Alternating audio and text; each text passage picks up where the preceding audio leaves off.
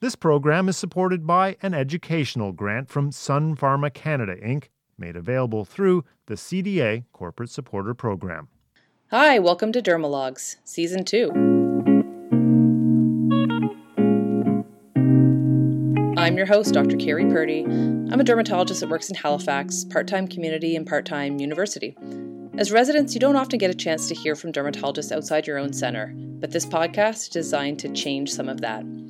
The goal of this series is to help you, the dermatology residents, get answers from expert dermatologists across the country to some of your burning questions on key areas of our practice.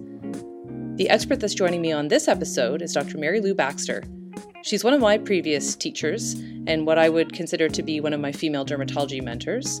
She's an assistant professor here at Dalhousie University. She spends part time uh, community practice and she also co manages the Vulvar Dermatology Clinic here in Halifax as well. So, Mary Lou, thank you so much for joining me on this episode of Dermalogues.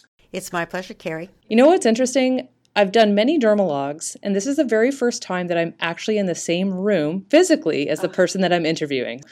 So, welcome literally in person. So, when I was considering what the topics should be for Dermalogue Season 2, certainly genital dermatology came top of mind. And also, we've recorded um, an episode with Dr. Doiron talking about male genital dermatology. And of course, female or vulvar dermatology is something that everybody's going to see in their practice. And to be perfectly frank, I don't know that everybody gets a lot of exposure to.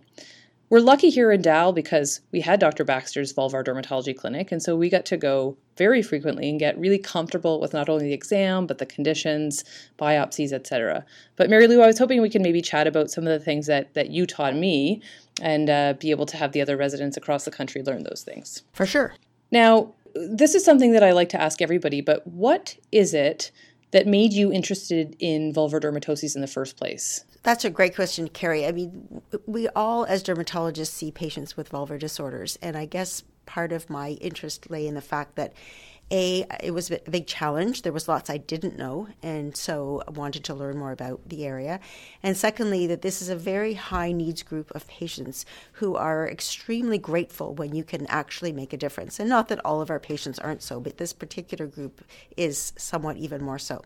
Um, so I spent a little bit of time going to some conferences and learning a little bit more about vulvar dermatology, and then joined the gynecologist who was already running a vulvar clinic at our hospital. And since I did that uh, approximately 10 years ago, I've learned a ton more. And I think that's an interesting thing um, that you said. It really is life changing for a lot of patients. And I have to say, one of the things that I really enjoy, including I saw somebody back today who had extreme vulvar itch I gave her a topical treatment for her lichen sclerosus. She came back and said, "Oh my god, I'm so much better." You know, so thankful, and I think it really does make a quality of life difference. Um, when you're thinking about sort of, I guess I'm going to back up and say, okay, we're talking to dermatology residents. They know some basics, um, obviously, about dermatology uh, history and physical, but when you're thinking about the vulvar patient, when you go in for that consult, what type of things specifically might be you focusing on in history that you might not talk about in a regular derm consult? So, sort of unique questions that you may ask a patient in vulvar dermatology would be to be very specific about their symptoms because uh, they may complain of itch and they may complain of pain. They may complain of dyspareunia. And knowing what their main symptom is really helps you to sort of go down a, a different path depending on the, di- or trying to get to the diagnosis and treatment. So, I think that's really important. The timeline is critical. And I think most importantly, the impact on their quality of life, as Kerri said, because this is a subject that a lot of female patients feel very uncomfortable talking to their physicians about, especially when it gets into issues of sexuality. So I think being comfortable, sort of opening the door and allowing them to express the impact of this disease or this this symptom on their uh, quality of life is really very important. I guess just uh, drawing on that, if you see, so, you know, I, I know that you're often taking a more thorough sexual history from patients that might come in with a genital complaint. Um, let's say that you have a younger patient and you want to broach that sexual history. Are you the type of person that would ask if there might be a parent or caregiver to step out, or how would you tend to do that in this instance? Because it is really important in particular. It's very important. And uh, so we would exactly do that. Oftentimes, if it's a teenager who comes to our clinic, they are accompanied by a particular mother. And so we're very open. We say, we need to ask you some questions that might be quite sensitive. Is this something you'd rather have us do one on one, or would you prefer prefer to have your parent in, in, attendance. And it's quite interesting how often these young women will want their mothers in attendance, which makes it all that much more comfortable. That's true. And I think uh, people are probably a lot more open with parents than they maybe used to be, quote, back in the day, if you will. But um, so that's great. The other thing I was thinking about on history, and I remember um, asking a lot around the products that might be used in the area when you're thinking about potential things like contact allergens. And are there some very specific products that right now might be on vogue or that we really don't want to miss? Like, you know, should we be asking everybody about jade eggs and whatever there whatever else goop is suggesting. So it is true. One has to be, besides asking what prescription products they've had it's very important to ask the patient what over the counter or non-prescription treatments they've used. And in most cases there is a long list because a lot of women will try to treat this these disorders on their own before even seeking medical attention. And so the the real big red flags would be over the counter analgesics anti-itch products, particularly those containing benzocaine, are commonly used by women in this group. And of course, as we know, this is benzocaine is a common contact allergen, and so we we question specifically about products for itch and pain. We ask about uh, soaps. We ask about baby wipes, which are very commonly used, again, by people in the genital area, both men and women, in the anogenital area, I should say. And I think that's a key. Also, things like uh, menstrual pads or incontinence pads or panty liners, uh, brand, uh, which specific type they're using, because we can certainly guide people in that direction. Um, and other than that, there's a huge, huge range of over the counter products and clean, cleansing agents and you name it that people will use. And so it's really, uh, oftentimes our nurse will assist us in going through this as they counsel the patient on vulvar skincare. And they often come up with even more information than we've gotten in our history. Right. And you find still, you know, I guess in contemporary times, many people are using these douching products, or does that seem to be sort of passe? Yeah, not as many douching products anymore. People tend to be using a lot of sort of external cleansers and wipes mm-hmm. and that mm-hmm. sort of thing, but we're not seeing as much. Don't forget that on. MCI That's right. The wipes. Exactly. Now, okay, so we've taken our history, we've gotten what we need to do. We want to go in now and do a, a, focused physical exam. So maybe could you walk me through how you do a general exam? Like who's in the room? How do you drape? How do you talk to the patient? What are some pearls? For sure, Kerri. Well, first of all, I always do the history with the patient dressed because I feel it's less threatening to them. Um, and then what we do is once we complete our history, um, offer them a, a drape and instruct them to uh, take their clothing off from the waist down, get onto the examining table, and cover up with a drape. And I leave the room while they do that pull the, the drape the curtain across and then i also inform them that i'll be returning with my nurse so they know to expect two people to come back in for the examination sometimes with a resident as well. Um, then what we do is we try to get them into a either um, the stirrups if we're using a gynecologic bed, or if we're not using gynae beds, such as in our office, I tend to not use stirrups. So what I do is I have them just put their heels together and their knees apart, and you get that sort of frog's leg uh, position. And it's very easy to do a vulvar exam in that in that situation. It's a lot easier if you have an adjustable table that goes up and down, so you can get it at the ideal height and good lighting. Yeah.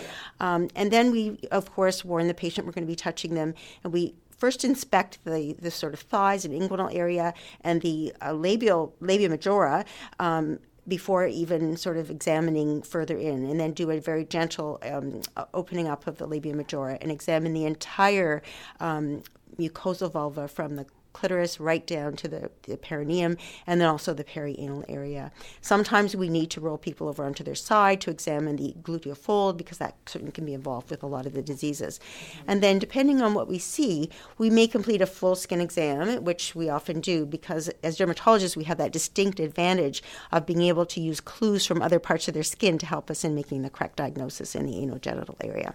Exactly, which I think for me as a learner, I found a lot of times when you were doing even that exam, you'd see erythema or you'd see irritation or you'd see erosion, and then you needed to find those other clues because many conditions can look the same. Exactly. And that's the biggest thing with, with genital dermatology is making the right diagnosis, which can often be very difficult. The clinical presentation of a lot of different conditions can overlap. So looking in the mouth, looking in the scalp, looking on the skin can certainly help to, um, to narrow down the possibilities. Yeah.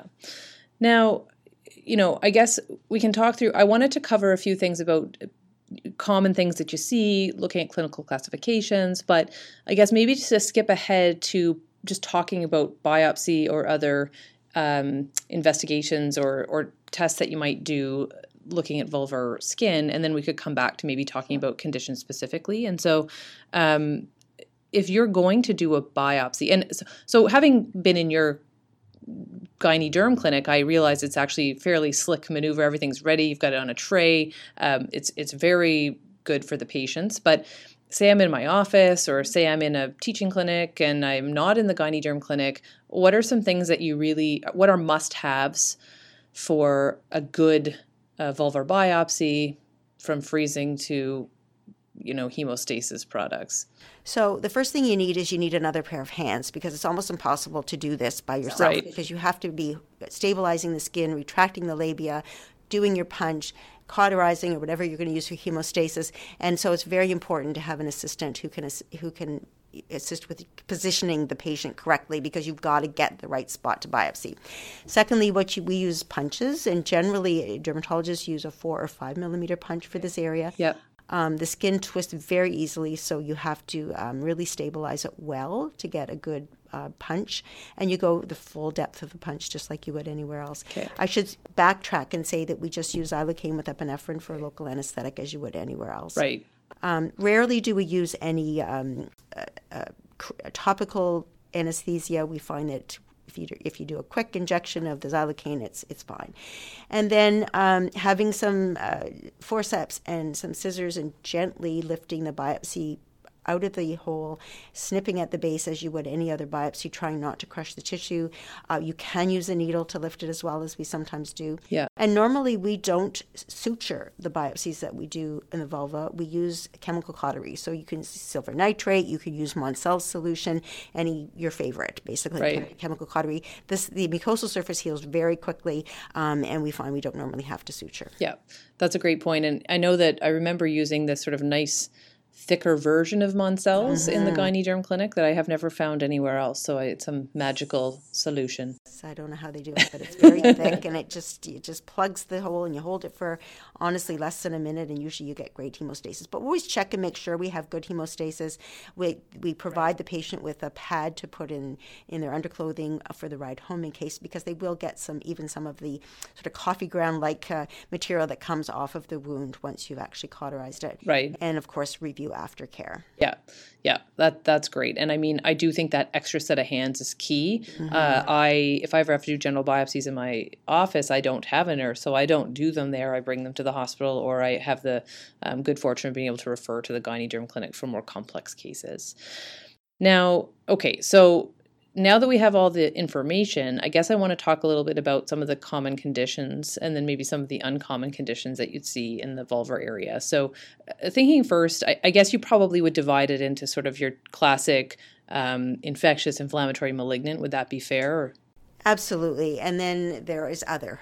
Okay, Yeah. so so the commonest conditions that we see in our vulvar clinic are inflammatory, and so at the top of the list would be lichen sclerosus, um, psoriasis, lichen simplex chronicus, lichen planus. They would be the commonest inflammatory disorders we see.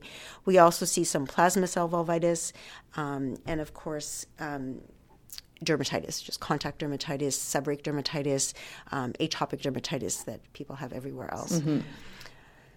And then as far as um, infectious conditions, we don't see a ton of them in the gyne derm clinic. Uh, STDs are managed. We have a separate STD clinic, so that's sort of handled separately. A lot of the family docs will treat obviously the usual um, vaginal infections, um, and we try to avoid getting into treating those if, if we can, Right. because we're really focusing on vulvar dermatology. Um, but we do see a lot of secondary candidiasis on the surface of the vulvar skin and mucosa, and uh, this can be superimposed on any other inflammatory process, or it can be primary um, with or without vaginal candidiasis. Um, one group that sort of really one has to c- consider when you see candida is um, if someone has really severe candidiasis and it's recurrent and resistant to treatment, is is to make sure that you've you've checked them for diabetes because diabetic women frequently have horrendous uh, candidiasis of the vulva, particularly if they're on glycosuria drugs because you excrete more sugar in your urine and there's an increased incidence of candidiasis of the vulva in those women. See, where I thought you were going with that was to say screen them for HIV because of severe candida, yeah. but actually that would be far more common that you'd catch oh, diabetes. We've diagnosed lots and lots of diabetes in the clinic, and okay. people who didn't know they had diabetes. But yes, you're right; it's much commoner than HIV. But another thing to consider, of course. So, in terms of infectious things, and you in the gyne-derm clinic, you te- you wouldn't tend to see a whole lot of um, condylomata or molluscum per se. We tend not to. We don't actually accept those referrals. We send them to the um, STD clinic where they okay. manage those. Yeah. And I think for the purposes of the residents, you know, genital warts are treated the same as genital warts, and molluscum treated as molluscum. And I think the big consideration there, which we could maybe talk about briefly, um, and this is more in the context of just genital dermatology, but uh, let's say that you know, not in a vulvar clinic specifically, but you're in your office and you see a, a younger person that you're concerned about genital warts or molluscum. Do you ever find the need to bring up the idea of potential abuse or. this is a really controversial topic, as you know. 35 years ago, when I was training in dermatology, we, we were red flagged everybody that had a, every child that had a genital wart or molluscum right. was sent to the uh, scan program for you know suspected child abuse and neglect. Um, however, we now have a better understanding of the infectivity of these viruses and understand that uh, contact through other um, means besides sexual is certainly possible. And yeah. so I think, you know, it's, it's, a difficult situation. And I think as dermatologists, we all wrestle with that question. Again, we don't tend to see a lot of children in our clinic, so yeah, we don't fair. deal with that. But in, uh, in my office, if I saw a child, I would certainly do some um, initial questioning about other people with warts in the family, other people with musk in the family. It's all age related. If it's a teenager, certainly you want to ask about sexual activity, and it's an opportunity to talk about safe sex, um, and also to educate them about getting vaccinated against uh, um, HPV. Ah, excellent point. Excellent point. Okay, I always forget about that as Not well. Not just in the teenagers. There's a lot of adults walking around that never got okay. vaccinated, and everybody, you're just running around with Gardasil. Uh, for everybody. We're, the Gardasil queens. That's right. Um, actually, not not specifically Gardasil. I think there's other options there too. Are. But, okay. But in general, the vaccine, one has to remember too that even in a mature age group, it sometimes is a right. good idea. Yeah. Okay, so d- that was a little segue, but mm-hmm. back to um, back to talking about. So I guess one of the big things that I think we always think about, we always hear about, we're always looking for, is lichen sclerosus. And so in my head, I have that picture of the porcelain white figure of eight, you know, uh, changes in the anatomy. But what do you find are some clinical clues to maybe more early lichen sclerosus, whereby making um, starting treatment could actually impact the outcome and improve the outcome? Very good question because certainly, uh, as we all know, lichen sclerosus is a scarring process. And so the earlier we diagnose and treat, the less likely they're going to be developing scarring and also reducing the risk of squamous cell carcinoma, which we know is elevated in this group of patients. Right. So, first of all, in history, almost all lichen sclerosus presents with itch. So, I would, I would go down that pathway if someone said that they were itchy. Okay. And uh, it can be chronic. Um, in terms of examination, in an early case, you really have to look hard for the what we call them porcelain white patches. And the commonest places to see those porcelain white patches in early lichen sclerosus are in the uh, periclitoral area and in the interlabial sulcus. So it's the, the crease between the labia minora and the labia majora, and then also in the perineum. So sometimes you have to really look hard in those three areas to find it, but you will. And then you have the benefit of giving the patient education on the diagnosis, um, making sure they understand this is a lifelong affliction, that they will have to treat themselves forever, but that because they're being d- diagnosed early, we can actually reverse some of those changes in early disease, and we can also go a long way towards preventing some of the destructive architectural changes and reducing the risk of squamous cell carcinoma. Yeah, that's that's a really good point, and that's one of the things I like to talk to patients about because I find once their itch is under control, many of them have the urge to stop treating. Um, here's a question from one of the residents. The world headquarters of the Dermalogues podcast. Hi, Dermalogues! This is Suzel Fournier, and I am a dermatology resident at Laval University. My question is Is there a good grading score for genital lichen sclerosus? Is there a good grading score for genital lichen sclerosus? There isn't. Um, basically, we would use mild, moderate, and severe. Okay. And um, that is used sort of universally by dermatologists and gynecologists who see people with lichen sclerosus. Now, how often will you see? So, this is something I also recall, and I found it very striking as a resident that many times in the vulvar clinic, patients would come in for, say, um, dyspareunia, and then when you went to do the exam, you recognized that they had had very severe lichen sclerosus, probably in the younger age group, so the more pediatric version, and they had had destruction of their anatomy. How often do you see that? And then these people would be like, "What? They had no idea." I don't think anyone ever looked. Yes. So this is a really interesting question because, as we all know from our reading, that there are two sort of main peaks of onset of LS. It's childhood and then postmenopausal. Mm-hmm. But you'll often get someone coming in who's 25 and they say they're kind of itchy and has maybe some dyspareunia, and you examine them and you see really advanced changes that would be associated with a diagnosis of long-standing lichen sclerosus. So then we ask them the question, do you remember when you were a young girl having had some itching in this area? And, and oftentimes they will say, yeah, I was, you know, I went to the doctor, they gave me some cream, but the diagnosis is often not made in childhood, mm-hmm, mm-hmm. but they can still get the same destructive changes in childhood and they don't reverse. So, whereas the disease can go into remission in adolescence, the re- destructive changes never go away. So, that's one of the reasons we would see fairly advanced changes in a younger person. Yeah. And that's and I think that's a learning point for residents and it's a point for myself as well when I see people with any type of um, inflammatory condition, I always ask about genital involvement, or if a child is sent for, you know, itch, or their parent comments that they're itching in the perianal or genital area, like, look, mm-hmm. you know, because I think um, the unfortunate part is it's uncomfortable sometimes for patients or parents or the care provider, and then it gets missed, which is far worse, in my opinion. Yep. Um, here's another resident question. Hi, dermalogues. This is Fatmah Al Zahrani of the University of Alberta Dermatology. My question is we typically do not biopsy lichen sclerosus. Are there any clinical factors which might prompt you to biopsy genital lichen sclerosus? For sure, and I agree. We don't normally uh, biopsy for diagnosis if it's a classic presentation because oftentimes you're disappointed. The biopsy report doesn't actually confirm your clinical impression, but you're 100% sure clinically that this is classic LS.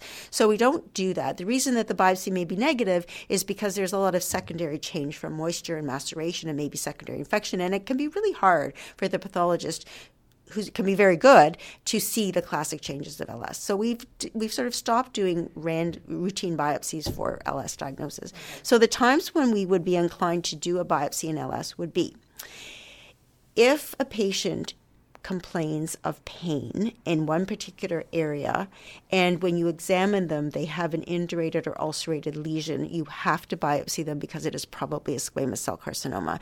So a patient that goes along and they're doing pretty well and they call the clinic and they say, Oh, I'm having all this pain, you bring them right in because pain is a hallmark of squamous cell in lichen sclerosus. So that's your number one, two, three reason to biopsy. Okay. Um, if you have, you're treating and you're usually follow these patients every six months to a year, depending on how severe they are and, and how far along in, in the course they are.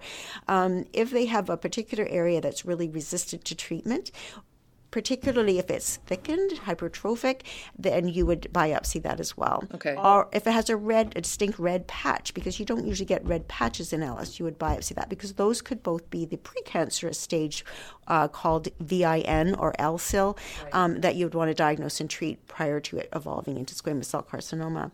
Um, and I guess the third thing is if you think you have the right diagnosis, maybe the features aren't, aren't 100% classic and they're not responding to treatment and you've gone through all the other reasons why someone may not respond to treatment and you've ruled them all out then you may biopsy just to confirm your diagnosis i.e., like they're using the cream, they're yeah, those are the big, the biggest reason people don't respond to treatment is that they don't use their their topical properly. So that's a whole other discussion we can have. Well, and that's where I was going to move into next, which would be sort of your what's your I well I know it, but to share with the other residents, um, what is your general treatment approach and algorithm for um, vulvar lichen sclerosus? So, in all patients who have not been treated, who present to our clinic, regardless of age, and this is important, this includes children, we start with a, a high potency topical steroid ointment. And we would use clobetasol first choice, always in an ointment base, use everything you use in the vulvar in the genital area in general, men and women should always be in an ointment if available. And we start with clobetasol ointment twice a day initially for one to two months, depending on how severe their disease is. And then we ask them to step it down to once a day. And then we usually bring them back at about the four month point. And at that point, we assess their response to treatment, both in terms of symptoms and signs. If they've done remarkably well, then we aim to reduce the strength of their topical steroid for maintenance. So I would go down to something like betamethasone valerate, uh, full strength, applied once daily. And then again, six months later, if they're doing really well, we may step that down one more time to say half strength betamethasone valerate 0.05%. And keep going down until you get to the lowest concentration of steroid that controls their disease. The other option is for some people prefer to stay with a high potency steroid and use it less often, so two or three times a week. Personally, I find that's more difficult from a compliance point of view, but it is an acceptable treatment in, on an exam in exam situation. Right, that's what I was going to ask you. You can either decrease frequency or decrease potency, basically. Exactly. Okay. Now, is protopic or are are topical calcineurin inhibitors ever okay for lichen sclerosus? So, um, yes. Now, you know that when you first start using calcineurin inhibitors, you get a, a fair bit of um, irritation. So, we, you know, we're already treating an, an, uncomfortable lesion with something that's going to make them more uncomfortable. So, sometimes it's hard to get over that hump. Um, I don't tend to use a lot of calcineurin inhibitors for LS or LP in the vulva. Um, the reason being that I don't think they work as well to initiate uh, control. Um, you may use them for someone who has very mild disease to sort of maintain control, particularly if they are somewhat steroid phobic. But we get such good results with the topical steroids. We do not have a fear of um, adverse effects of topical steroids on mucosal surfaces because they're very resistant to that, those uh, right. uh, effects. And we know the safety profile. The other issue was, of course, the whole black box warning, which I know is evolving now. Um, and so we know these patients have a higher risk of squamous cell carcinoma.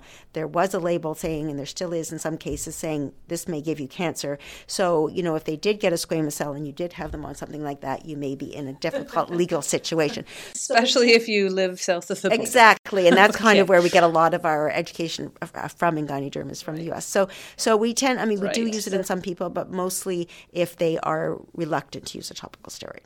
Okay. And then do you tend to follow these people more or less forever, or do you feel that after a period of time with good compliance and good stability, that they could be managed by a primary care physician? Absolutely. We can't possibly follow every lichen sclerosus patient, but what we do is we follow them until we feel we have them under control, and usually on a regimen, either the decreased frequency or, or decreased strength of, of steroid. Um, and it depends on the severity of the disease if they have quite severe disease, we keep following them because those are the ones that have the higher risk of developing a squamous cell. And we see that often. So we need to be on top of those patients. And not that the family doctor isn't, they're just not seeing as much of it. Right. But for, for people that are well controlled with mild to moderate disease and a family doctor who's willing to accept them back, or a primary care that's willing to accept them back into their care, we definitely transfer them back and invite them to re refer if there's a problem or concern. Okay, yeah, good point. Now, you did mention along the way there LP, and I find it particularly challenging sometimes to tell the difference between early LS if there's not a lot of classic white change and and um, maybe erosive or mucosal LP. Are there any clinical so, features? Or? You're very right, very correct there, Kerri, in saying that. Um, mucosa LP is usually erosive. So when we see LP in the vulva and the vagina, it is the erosive form. It is not hypertrophic. It's not papular or plaque like, um, and it usually presents more with pain rather than itch because it is erosive. But you're quite right, you can get architectural changes in the vulva. Um, you don't get the white sclerotic plaques mm-hmm. that you would get in LS, so you really have to look hard for those and um, look for sort of well demarcated red eroded patches. And I guess that would be an opportunity where you'd be looking the buccal mucosa, you'd look for other sort of features in keeping with LP. Um, also thinking about the difference between lichen sclerosus and lichen simplex, um, I know clinically they look very different, but I find sometimes other physicians or learners or um, patients don't tend to know the difference. What are your key clinical features for um, LSC, lichen or lichen simplex? I should stop, stop using the term LS; it's too confusing. But lichen simplex chronicus. So, lichen simplex chronicus, um, some of the differences that we point out to our learners are that it usually is asymmetric, so that um, oftentimes one side is much more involved than the other. It's usually on the hair bearing surface of the labia majora and not on the mucosal surface where LS lives. Um, and of course, you see the classic features of like lichenification, but you can see some erosions, but you do not see any architectural changes. Okay, okay, so that's the key feature there. And do you, what would be your treatment approach for that as well? Do you tend to use ultra potent topical no, steroids? I don't or? use ultra potent topical steroids for LSC. We usually start in with a medium potency topical steroid, and what I tend to do is I tend to give them a, a month or two months, depending on how severe they are, of using the topical steroid routinely, regardless of itch, mm-hmm. to try to sort of dampen down some of that hypertrophy and that pruritic response. And I also um, would give them, so I'd give them medium, medium potency topical steroid ointment uh, twice a day for a month and then decrease to BID PRN. I'd also introduce a, an antihistamine for itch because most of these patients scratch at nighttime, so a sedating antihistamine at nighttime. Um, I would also go through in great detail vulvar skin care, okay. Um, particularly um, noting things that should be avoided and also uh, advice about other things they can use. If you're dry, you can use some Vaseline. If it itches, you can put a you know, cold pack on. So giving them sort of generic, non-medical, medication-related advice as well. Now, would you ever use? I've never done this, and I don't know. So it seems, but it just came into my mind. So you know, if, if there's a patient that has a, a plaque of lichen simplex somewhere else, and it's not responding to that type of treatment, I tend to inject it with intralesional steroid. Would you do the? Absolutely. Okay. Yeah. So we use intralesional steroids a lot in the clinic. So we getting back to lichen sclerosus. If you have some areas that you've biopsied and they're persistent, but they're not premalignant or malignant, then a little intralesional steroid helps. Certainly for erosive LP, it's great. But LSC, again, yes, combining that with your topical therapy and your antihistamines and your vulvar skin care, intralesional steroids are of great value. Now, I'm just thinking about the way when you are explaining to a patient how much and where to apply a topical steroid, do you use a diagram? Do you uh, point it, like how do you do that to make sure that they're not just like glopping it on or conversely not using enough? It's so critical. Um, you really do have to spend a lot of time showing them patients where to apply their ointment. So we do use a diagram, and it's a pre-printed diagram, and we use a, highlighter pen to kind of identify the area that they should be putting a product, and go over that with them. But we also use a mirror and actually demonstrate live exactly ah, where to put stuff. Much better. And a lot of women aren't used to looking at their vulvas, so it can be a little uncomfortable, but it's really helpful. Um, and the other thing is we review where not to apply because oftentimes people want to put their topical steroid on the outer surface of the labia majora, which is exactly where you don't need unless you have LSC or psoriasis.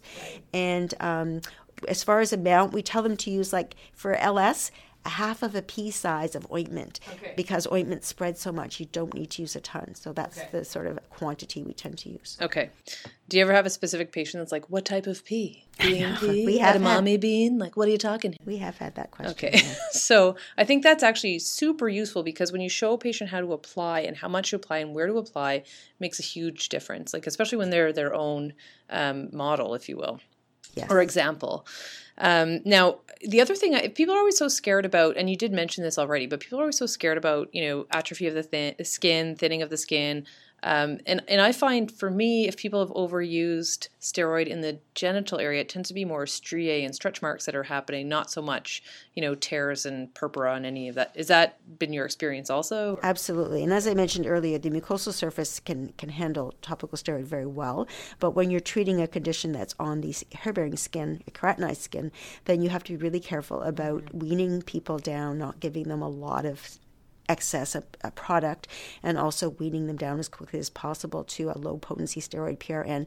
But you don't see you don't see purpura, you don't see telangiectasia. What you do see is striae, which are really common and even extending onto the thighs. And I was just going to say that some of the residents may be listening to this and they may be listening to the male genital uh, podcast, you know, around the same time and say, well, well, you know, Dr. Doiron said something different. And I think part of it probably really has to do with the fact that there's less mucosal skin on on the penis compared with the vulva, where it's all mucosal skin that you're treating. So I think that's important to remember that you can use different steroids, different potencies on different types of skin, and that even though both are genital skin, they're inherently very different between male and female genital skin. Um, just shifting gears over to psoriasis. Uh, so, you know, as I mentioned, I always like to make sure that I ask about genital involvement because a lot of patients either have never been asked or they don't think about it or they don't think it's related.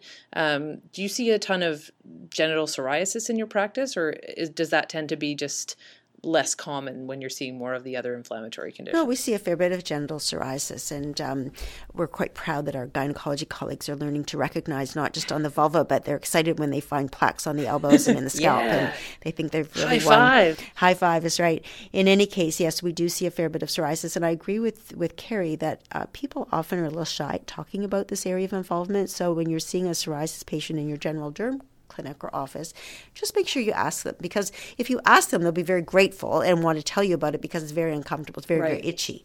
It's one of the places where psoriasis is often very itchy, is the genital area. So certainly do ask. And then we treat very similarly to how we treat psoriasis other places. But again, bearing in mind that psoriasis involves the keratinized skin, so you're going to go with sort of medium potency steroids down to low potency. You may use um, some um, calcitriol or calcipotriol. You may use um, some a little bit of tar. Uh, so there, you can certainly incorporate all of the topicals that you would use, most of the topicals you would use for psoriasis elsewhere in the genital area. And there's really nothing special about it. You just treat it like you would psoriasis in any other location. Oftentimes, people with genital psoriasis will have inverse psoriasis, so you have to make sure you also check in for involvement under the breast, under the axillae, because they, they again, don't always associate these things with one another. Right. And I always like to remind the residents that genital area is a special site so that they don't need to, to qualify for more, um, I don't want to use the term aggressive, but different treatments, different systemics. Um, genital involvement alone, if it's severe, can certainly impact quality of life and doesn't, they don't require 10% of their body surface to be eligible for those treatments.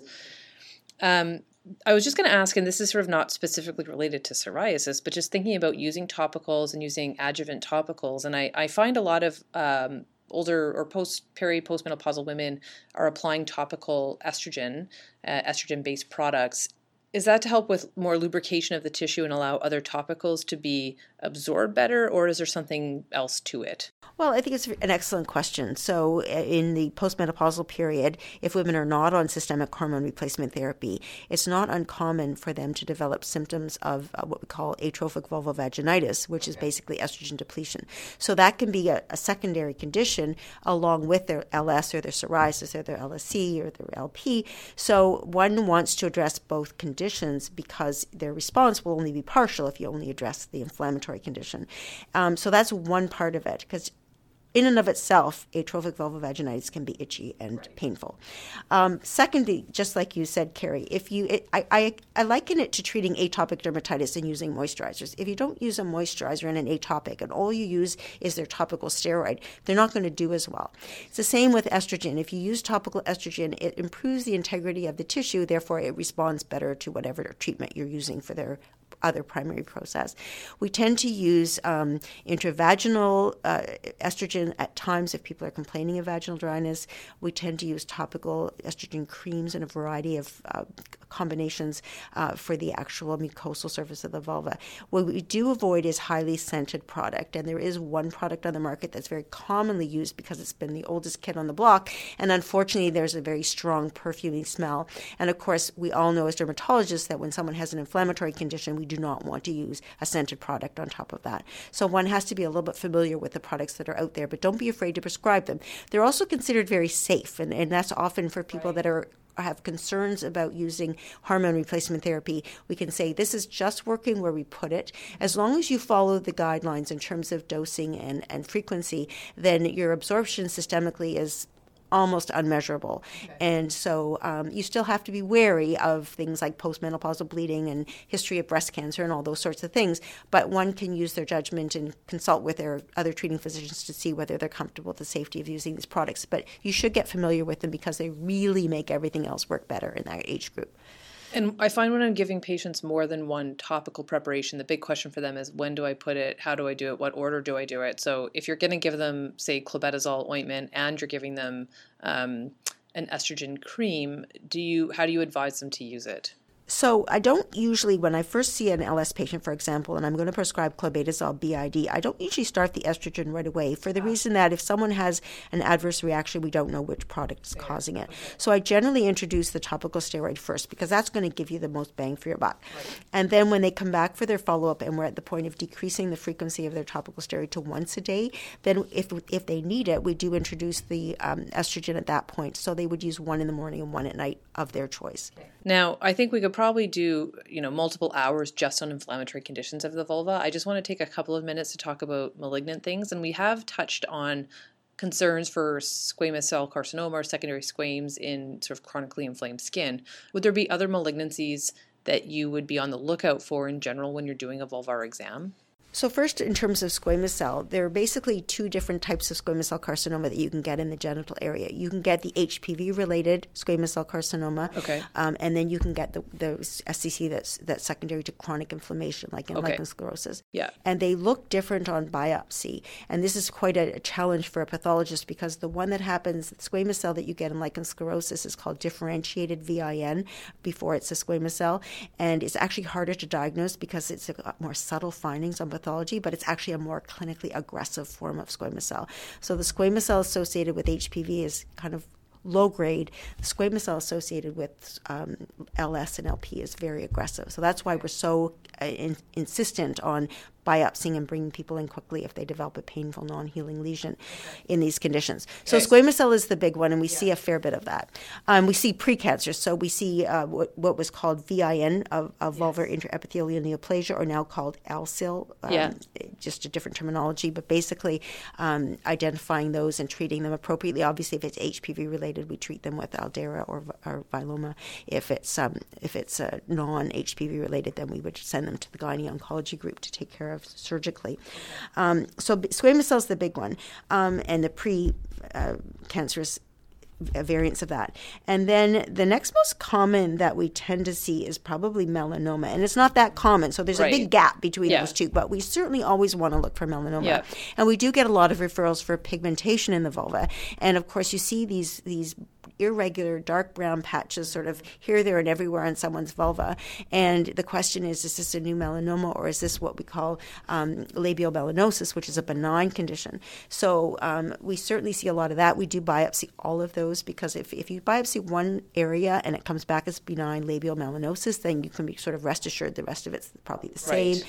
And that you don't have to do anything because it doesn't have any premalignant potential. Right. But we do see vulvar melanomas. They would present like melanomas anywhere else. You know, they'd be growing rapidly. They would be irregular, all of the features of melanoma. But remember that you can get them developing on the mucosal surface as well. And some of the ones we've seen weren't obvious when you first examine the patient, but if you sort of open up a little further, you can just see it tucked inside the introitus. So have a really good look, especially if someone's complaining of a painful lesion there.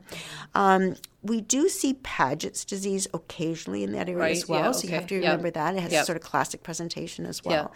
And those would be about the three big ones. So, and again, this is like vulvar dermatology in 45 minutes or less. So, there's still a ton of things to cover. And I guess that leads me to my next couple of questions, which is let's say somebody that has a resident really wants to learn more, or somebody has a passion and they think, I want to do some vulvar dermatology. Are there any resources in textbooks, conferences, things that you might recommend that they could consider?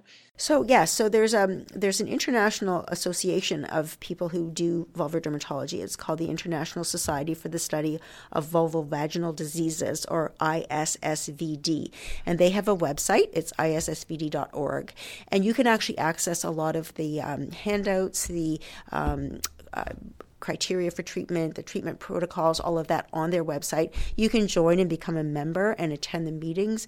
They have a meeting uh, in North America every second year in Chicago. They're now starting to have some in other sites. They had one in Montreal a year or so ago. They're having a few others. And then they have international meetings as well, which are really quite interesting because you get perspective from all around the world. So if you really have a passion, you can join that group, even just to get their information and be on their, you know, receive their communications and their updates is very, very helpful. There are a couple of very good um, textbooks and atlases of, of vulvar dermatology that um, mostly come out of the U.S. and uh, you could certainly access those as well. Um, that's probably those are probably the two best sources. Okay. Cool, cool. Well, listen, I don't want to take up too much of your time, but uh, before I bid you adieu, um, any clinical tips, pearls, little things that you've learned along the way that you just think, hey, we really should share that with the residents, or that you wish you could tell every Canadian dermatology resident, like you know, Mary Lou says. Mary Lou says this. Okay. Hashtag Mary Lou says. Oh, yeah, that's a good question. I think one of the biggest issues is listening to the patient, and getting a really good history. And I know that sometimes we rush through that, but you got to spend the time. Yeah. And because this group of patients is obviously very needy as well, and they've often been through many different doctors before they see you, so you really have to make sure that they understand that you are very actually interested in what they have and you do want to help them, and you probably can. Um, and secondly, when you um, do your examination, um, be really, really thorough. You know, it's so easy to just do a quick little look, and you really have to just kind of be really specific about, you know, examining every little part, and don't forget to, to go right around to the back. Um, and I guess, thirdly, is we review with the patient at every visit why they're treating this condition and why they need to con- treat this condition for example, in LS for the rest of their lives. And you have to reiterate that at every visit because, as Kerri said, invariably people when they start to feel better will stop their treatment. And sometimes they'll be told to by a pharmacist or a family doctor who doesn't understand. So really review all the three main reasons for treating ls are symptom control prevention of destructive changes and reducing the risk of squamous cell carcinoma. If you say that over and over again they may be able to stick with it. Um, i guess you know, fourthly, you got to have time for some of these patients, and that's a hard thing in a in a general dermatology office. So sometimes having a specialty clinic is great because we can take a little bit more time. We have great nurses who support us and help with education. Having handouts give them to the patients vulvar skin care what is you know lichen sclerosus get you can get those sorts of handouts through the resources that i mentioned and have them available if you do a lot of vulvar dermatology because there's too much to, for people to hold in their heads. But if you give them something that's reliable to read rather than what they read on the internet, then at least they'll be they'll be better educated. And I guess the last thing is don't be afraid to ask for help. So if you have a resource in your community, we get calls and emails and texts from our former residents all the time. Um, and you we're, mean me? We're happy to we're happy to provide that advice because you know it's it's important. But you know, try to tap into a resource that you can you can channel um, in your community as well that you can get some help with because it's not always as in a textbook as you know with all dermatology. People don't always present the way they're supposed to, so sometimes the cases are really challenging. And getting another opinion from someone who maybe has done a little bit more of it is also very helpful. Listen, I think those are amazing clinical pearls, and the resident should just listen to those last five things over and mm-hmm. over, mm-hmm. and, and I think that would really serve them well. So, Mary Lou, thank you so much for joining me for this episode of Dermalogues. I've really appreciated learning more yet again from you, and um, I was happy to have you join me tonight. Thank you, Kerri. So, that's me, Dr. Kerri Purdy, signing off from Dermalogue Season 2.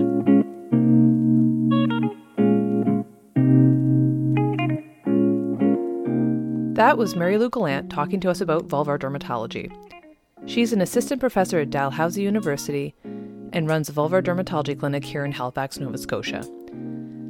That's it for this episode of Dermalogues. Please be sure to subscribe so you don't miss any upcoming episodes. And if you liked it, give us a rating. You can share with your colleagues, and if you have any questions about this or future episodes, you can reach me on Twitter and Instagram at CDA President. Thanks so much for listening. Until next time, I'm Dr. Kerri Purdy.